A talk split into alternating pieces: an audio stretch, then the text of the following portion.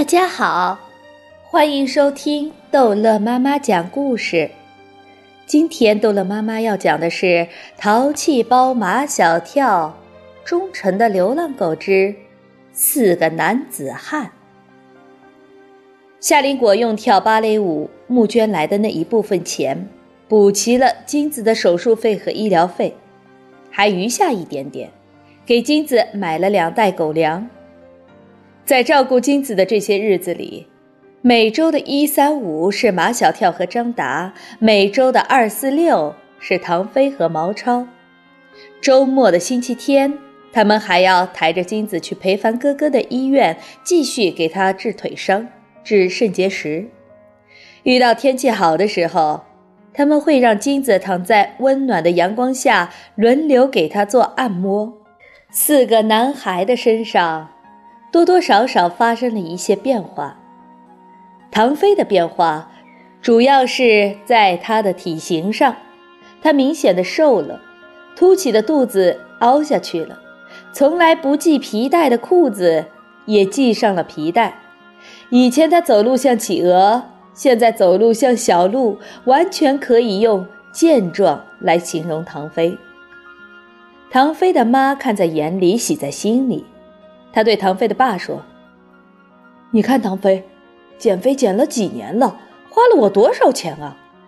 一两肉都没有减下来，就这么两三个月没花我一分钱，你说他是怎么瘦下来的呀？”妇人之见呐，唐飞的爸说：“你只知其一，不知其二。虽然我不知道唐飞在干什么，但是我知道。”他在吃苦。对于唐飞这种从来不知道什么是苦的孩子，是千金难买的机会。是呀，是啊，吃的苦中苦，方为人上人。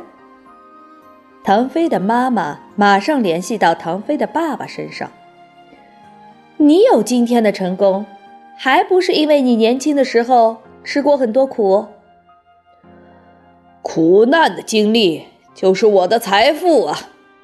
我希望我的儿子多一些苦难的经历。唐飞是吃得起苦的，他有毅力，就是没有给他吃苦的机会。不过我相信，总有一天，唐飞会成为一个有出息的男人。唐飞真的变了。唐飞的妈妈要把唐飞所有的好都说给唐飞的爸爸听。他以前花钱大手大脚的，现在他好像在攒钱。你说他攒钱要干什么？他一定有他的用途。你不要问他，也不要限制他的零花钱。他要多少，你给他多少。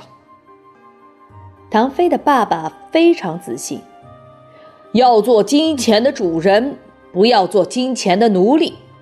有钱不乱花，有钱用在该用的地方，这就是我的金钱观。其实，唐飞攒钱是为了给金子买最好的狗粮。金子老了，他需要吃营养丰富的狗粮。狗粮的营养越丰富，价格就越高。而马小跳的变化表现在他和路曼曼的关系上。现在。他整个心思都在金子身上，他尽量不去招惹陆曼曼。他怕陆曼曼到秦老师那里去告状，如果秦老师把他留在办公室，那就耽误了他去照顾金子。陆曼曼早已习惯了他和马小跳这样的一种关系，针尖对麦芒的关系。如今，他和马小跳的关系变成了针尖对面团。这让他浑身不舒服，觉得日子也过得没意思了。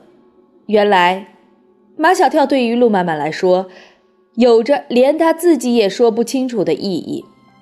就像有一次他生病没去学校，不去学校就管不了马小跳，他的病就好不了。秦老师派马小跳代表全班同学去陆曼曼家里看望他，他又可以管马小跳了。管他坐在椅子上的姿势，管他吃点心不准发出声音，管他背课文。管来管去，陆曼曼的病一下子全好了。陆曼曼每天至少有一多半的心思在马小跳身上。马小跳不和他斗了，这让他心慌，让他不知所措。他琢磨来琢磨去，最后琢磨到夏林果的身上。马小跳，是不是因为夏林果你才对我这样？马小跳冷冷地说：“我对你怎么啦？你对我不理不睬，你知道这叫什么行为吗？”陆曼曼用了一个词。这叫冷暴力。马小跳还是冷冷的，请你不要用这么吓人的词语。陆曼曼简直要疯了。马小跳，我命令你像原来那样跟我斗，跟我吵架。马小跳已经不是原来的马小跳啦。马小跳心平气和的对陆曼曼说：“我现在很忙。”有很多事情要做。陆曼曼不得不承认，马小跳确实不是原来的马小跳了。他说不出他身上到底是什么东西在吸引他，但他确实越来越像个男子汉了。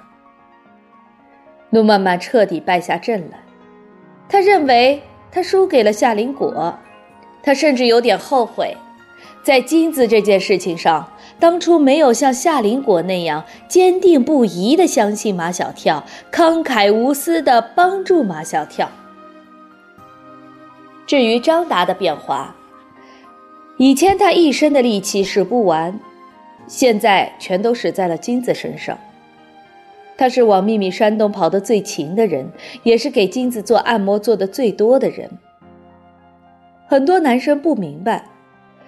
为什么话都说不清楚的张达，在女生们的心中却是有着魅力的男生？连骄傲的像公主的夏林果，也从不掩饰对张达的好感。其实，在每个女孩子的潜意识里，她们最看重男孩子身上的一种品质是责任感，而张达是公认的最有责任感的男孩。毛超一开始并不赞同马小跳把金子送进医院，虽然他不敢说出来，但在心里一直都在埋怨唐飞，埋怨马小跳，埋怨张达。如果唐飞的生日礼物不是越野型平衡车，如果马小跳没有要尝试平衡车越野性能，如果张达不带他们去那条土路，这一切都不会发生。毛超认为他们都有责任，就是他没有责任，所以他们四个人当中，其他三个人都把零花钱和压岁钱拿出来给金子治病，他并没有全部拿出来，只拿出来一半。后来，在每周二、四、六跟金子的相处中，日久生情，他将留下来的那一半零花钱和压岁钱，一点一点的。都用在金子身上，连唐飞都说他不像以前那么小鸡肚肠，身上终于有点男子汉大丈夫的气概了。毛超心里明白，这都是因为金子。好了，这一集的故事就讲到这儿结束了，欢迎孩子们继续收听下一集的《淘气包马小跳》。